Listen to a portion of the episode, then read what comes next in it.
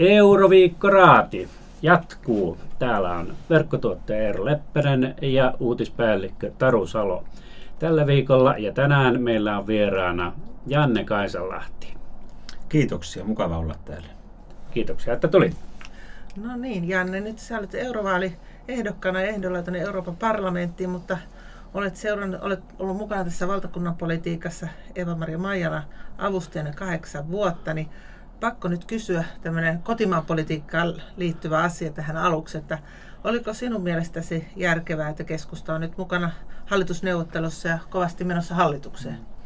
No kyllä keskustan on syytä olla mukana hallitusneuvotteluissa, mutta se on sitten toinen asia, että kannattaa kun mennä hallitukseen. Katsotaan minkälainen ohjelma tulee. Minulla on yleensä aika vahvoja mielipiteitä, mutta rehellisesti sanottuna tähän asiaan ei ole. Jotkut keskustalaiset on tosi jyrkkiä, se ihan hämmentää minua. Siis joko, että ehdottomasti hallitukseen, tai sitten, että ei missään nimessä, kun tullut niin kova vaalitappio. Kyllä minun mielestä henkilökohtaisesti voittajien olisi pitänyt ensin yrittää muodostaa hallitusta ja pidän hyvin hankalana sitä, jos perussuomalaiset on jatkossakin kasvamassa oppositiossa. Persuja ei olisi pitänyt heittää hallituksesta, keskusta ja kokoomus teki iso virheen siinä, heidän kannatus ei missään nimessä olisi ollut tätä luokkaa, jos he olisi ollut hallitusvastuussa. Ja to, olisin toivonut, että perussuomalaisten ja demareiden kesken olisi neuvoteltu vielä pitempään. Mutta, mutta tässä nyt ei keskusta ja kokoomus ollut pelipaikoilla, vaan Antti Rinne SDP. Kyllä, että kyllä, sikäli niin kyllä, oli, kyllä olisin toivonut, että Rinne olisi yrittänyt perussuomalaisten kanssa ensin tosissaan neuvotella. Joo. Mutta jos keskusta saa keskeiset tavoitteensa läpi, niin silloin mennään hallitukseen. Eli et ole tässä asiassa ehdoton? En. Okei. No mennäänpä sitten tuota, vähän, vähän, tuota, vähän lähe, läheisempään, mutta kuitenkin menneisyyteen. Niin sinä mainostat ja jotka sinua vähänkin tuntee, niin tietää, että sinun oppi-isäsi on Urho Kekkonen. Niin mitä ja miksi olet nuorena miehenä, Kekkonen jo oli pois vallasta, kun sinä synnyt, oli jo vanha sairas Kyllä. mies. Niin mitä annettavaa Kekkosen perinnöllä voisi olla nykyään Euroopalle nyt? Usein Urho Kekkosen perinnöstä kun puhutaan, niin muistetaan vain tätä hänen sisäpoliittista toimintaansa, mutta muutama vuosi sitten kun luin läpi tämän Tamminiemi-kirjan, joka on Urho Kekkosen poliittinen testamentti, olkoonkin, että jotkut väittävät, että Maarit Tyrkko olisi sen pääasiassa kirjoittanut, mutta mutta joka tapauksessa se on erittäin, erittäin hyvä tiivis paketti. Ja siinä Kekkonen vanhaa suomalaista sanontaa käyttää, jos itse emme puhalla puurolusikkaamme, kukaan muu ei sitä tee. Ja silloin suu voi palaa. Ja se oli nimenomaan meidän ulkosuhteissamme. Eli kyllä Kekkonen kannusti kansainväliseen aktiivisuuteen, mutta myös kansallisesta edusta kiinni pitämiseen. Se ei ole impivaaralaisuutta eikä, eikä semmoista vanhaa aikaista, vaan kyllähän Urho Kekkonen oli kosmopoliitti, maailmankansalainen. Okei, no palataanpa tähän ehkä tähän kekkoslaisia ulkopolitiikkaan ja maailmankansalaisuuteen vähän myöhemmin, mutta se toinen sinun poliittinen esikuvasi ja jonkunnäköinen mentorisi on ollut tietenkin Paavo Väyrynen ja 2016 kesällähän sinä näyttelit nuorta Paavoa tuolla Kyllä. Paavon kirjoittamassa ja ohjaamassa ja näyttelemässä, näyttelemässä Keminmaassa. Niin Paavo tässä lähti lähti keskustapuolueesta tai joutui erotetuksi oikeastaan, kuinka se nyt katsotaan, niin sinä et kuitenkaan lähtenyt sitten keskustapuolueesta, kun vaikka oppi-isäsi Paavo lähti, niin miksi harkitsitko edes lähtöä silloin? En, en harkinnut missään vaiheessa lähtemistä keskustasta. Olen joskus vähän huumorihengessä sanonut, että jos, te, jos tälle kansaliikkeelle käy huonosti, niin menen Titanikin matkassa pohjaan kyllä Paavo Väyrysen kanssa olen tehnyt paljon yhteistyötä ja, ja kunnioitan Paavon pitkää poliittista uraa, enkä mielellään lähde häntä julkisesti arvostelemaan. On tehty hyvää yhteistyötä paljon, mutta ei nämä Paavon viimeaikaiset toimet ole minun mielestä ollut sellaisia, josta olisi hyötyä sille ideologialle, mitä hän on koko poliittisen aikansa edustanut. Ei nämä hänen puoluehankkeensa ole tuota oikein hyvin näytä menneen ja ja tuota, keskustassa on edelleen meidän kaltaisille ihmisille tilaa. Eli nyt on sitten mennyt muutamat vaalit niin, että et ole äänestänyt sitten Paavoa ja no näin, olet no. nyt sitten äh, tuota, itse ehdokkaana Paavoa vastaan, mm, kun Paavokin on. Mm, joo, mehän joskus vuosia sitten vitsailin, että se on helppo tuota, mennä vaaleihin, kun on kaikissa vaalissa sama ehdokas, mutta ei, ei tässä mistään henkilöpalvonnasta ole kyse. Mm. Ei siis siitä ole kyse, että jotain yhtä ihmistä pitää sokeasti kannattaa ja tukea, vaikka hän tekisi mitä tahansa.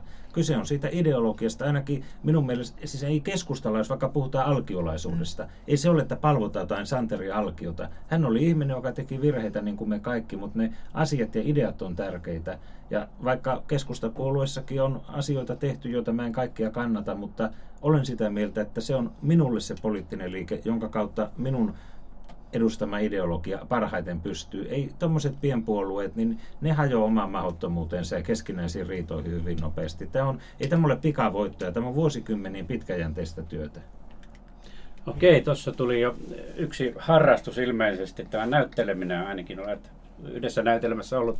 Onko tämä näytteleminen muutenkin sun harrastus? No ei se, ei se oikeastaan ole, että se, se meni sillä tavalla, että Paavo tunnettuna tahtoo ihmisenä tuota hyvin voimakkaasti vetos minuun, että että lähden siihen, että ennemmin minä tuolla näytelmäpuolella olen siellä kirjoittajan pöydän takana. Olen kirjoittanut muutamia näytelmiä.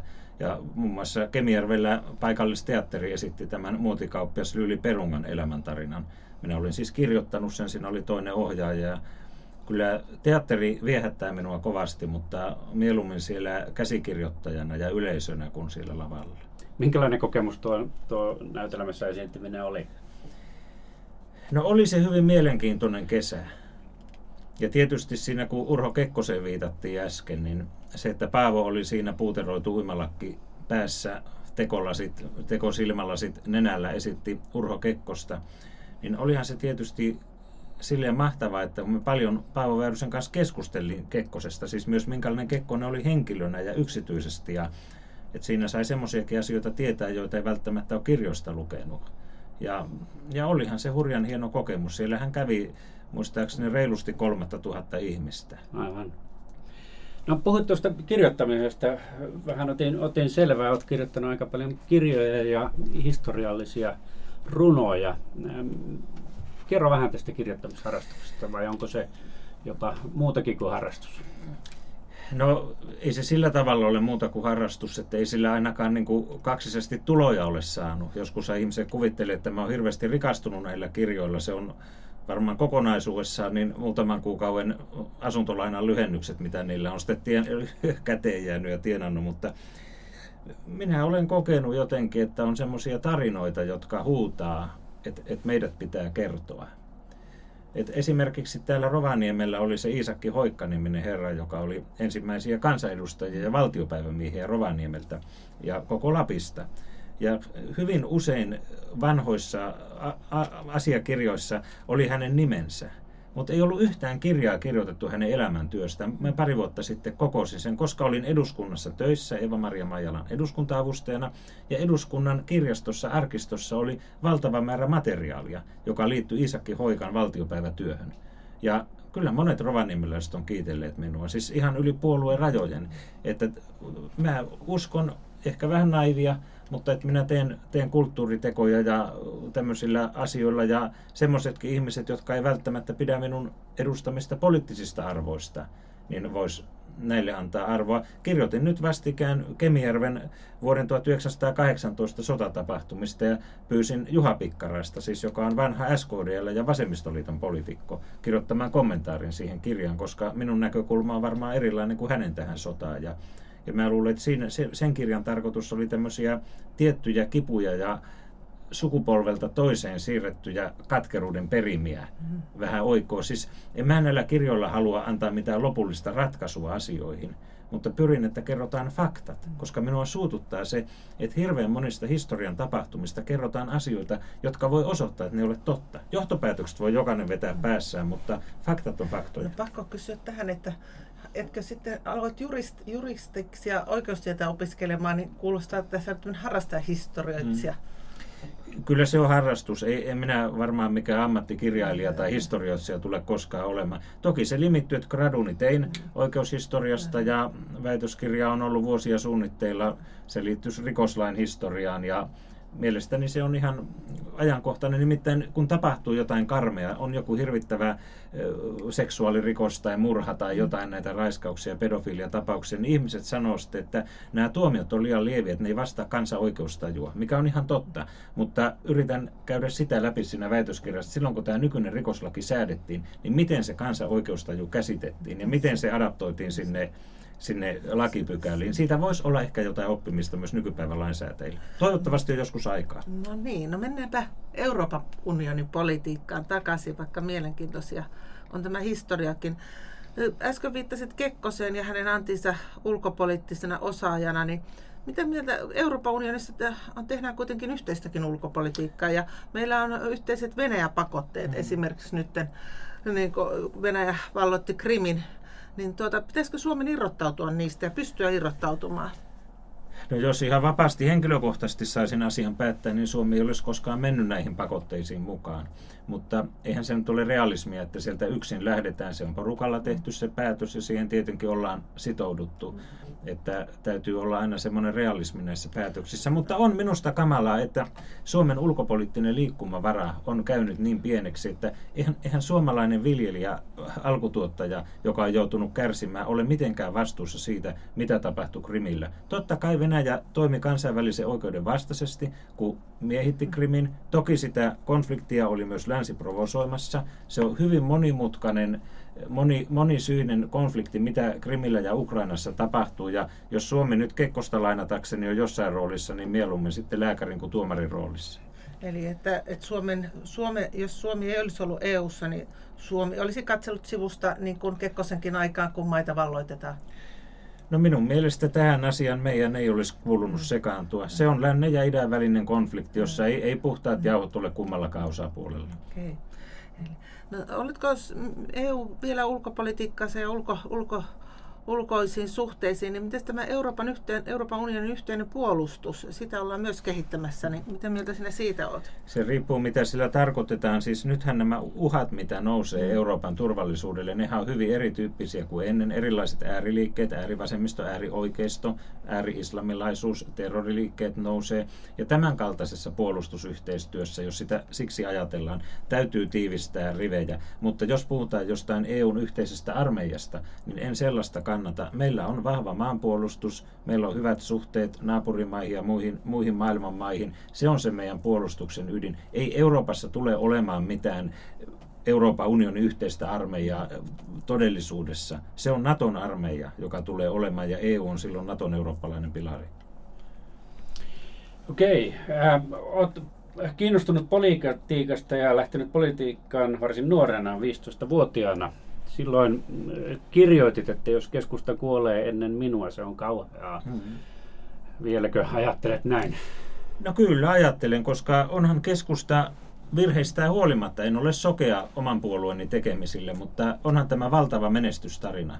Siis se, että agraarijuurinen puolue on 110 vuotta selvinnyt ja edelleenkin nyt ainakin vielä hetken aikaa pääministeripuolue. Monet rakennemuutokset ja onhan tämä estänyt saksalaisen monarkian, fasismin, kommunismin nousut tässä maassa, rakentanut tämän koko maanlaajuisen korkeakouluverkon. Keskustapuolueen johdolla jos me ei olisi aikanaan integroitu sitä vähäväkistä maaseudun väkeä porvarilliseen puoluetoimintaan, niin kuinkahan olisi käynyt? Joo, no tuota, kuitenkin tuota keskustan kannatushan on nyt koko sen historian alhaisimmassa lukemissa, että kuolema Kyllä. on niin kuin lähimpänä, Kyllä. mitä se on tässä ollut. Miten sä uskot, että tästä päästään nousuun? Kyllä, tai ainakin sotien jälkeisiä. Niin, joskus niin. kauan aikaa sitten ollut huonompia lukuja, niin. mutta ne ei ole ihan vertailukelpoisia. Eli, eli näin se asia todella on kyllä minä uskon, että se keskustalainen aatemaailma on myös tähän urbanisoituneeseen Suomeen sovitettavissa. Kyllä meillä on edelleen ihmisiä, jotka ei halua, että kaikki ahtautuu keskuksiin, jotka haluaa syödä suomalaisella maaseudulla tuotettua hyvää, puhdasta ruokaa.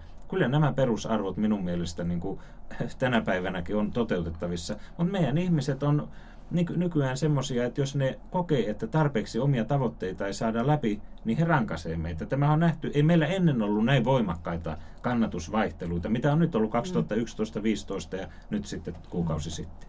No, Euroopan unioni, niin mihin sinun mielestä Euroopan unioni nyt oikein tarvitaan, kun se ei oikein sovi sinne ulkosuhteisiin eikä muihin? Ja pitäisikö Suomen esimerkiksi erota eurosta? Paavo Väyrynenhän mm, tätä ajaa. Niin, no ei se ole realisti, realistinen ajatus tällä. Minun mielestä euroalueeseen ei olisi pitänyt liittyä. Silloin peloteltiin, että Ruotsille käy huonosti ja Tanskalle, kun ne jää ulkopuolelle. No, kuinka se on käynyt?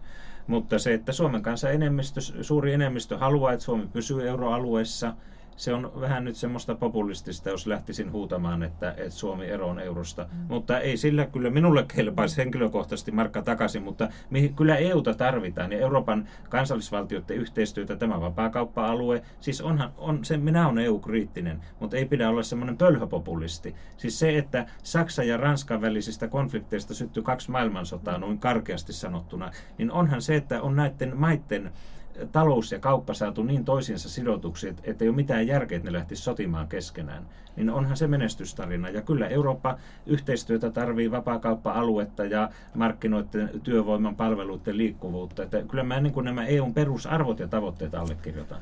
No kuule, miten ihan viimeiseksi vielä, että jos nyt tapahtuisi niin hassusti, että hmm. sinut valittaisi sinne Euroopan parlamenttiin, niin niin keskustahan toimii Euroopan parlamentissa siinä liberaaliryhmässä, niin, joka tukee muun muassa mm. EU-laajentumista. Kyllä. Niin mitenkäs kotoisaksi sinä itsesi mm. siinä ryhmässä tuntisit? Kyllä, Euroopan liberaalien ja demokraattien ryhmä, mm. siinä on myös se, se demokraattisiipi, joka osittain voi olla meitä lähempänä. Ei se ole ongelmatonta. Kirjoitin vuosi sitten sen kirjan taistelun desentralismin puolesta, jossa kävin keskusta olemusta läpi ja siinä myös tätä ALDE, ALDE-ryhmässä olemista arvioin. Mutta jos Hannu Takkula ja Paavo Väyrynen on siellä pärjänneet, niin enköhän minäkin. Pitää muistaa, mitä on ne vaihtoehdot. Pitäisikö meidän mennä sitten sosialistien ryhmään, vihreiden ryhmään, kovaan talousoikeistoon? Se ECR voisi olla ihan ok-ryhmä minulle, missä brittikonservatiivit on, mutta se todennäköisesti hajoaa nyt. Mm. Ja perussuomalaisethan mainostaa, että, että tulee tämmöinen suuri kansallismielinen ryhmä, mutta mihin se vetään se raja? Siellä on oikeasti todella hurjia puolueita Euroopan äärioikeistossa, vaikka ymmärrän, mistä se nousee tämä, tämä ihmisten mm. kritiikki. Enkä, enkä mä niin kuin halua missään nimessä persuja demonisoida, mä olisin halunnut niiden kanssa jatkaa hallituksessa. Mutta siellä jossain Kreikassa on vaikka kultainen aamunkoitto ja tämmöisiä, niin mihin vetään se raja äärioikeiston suhteen? Että vakavia kysymyksiä nekin on. Okei, kiitoksia ja, ja hyvää matkaa tähän vaalitaisteluun. Kiitos.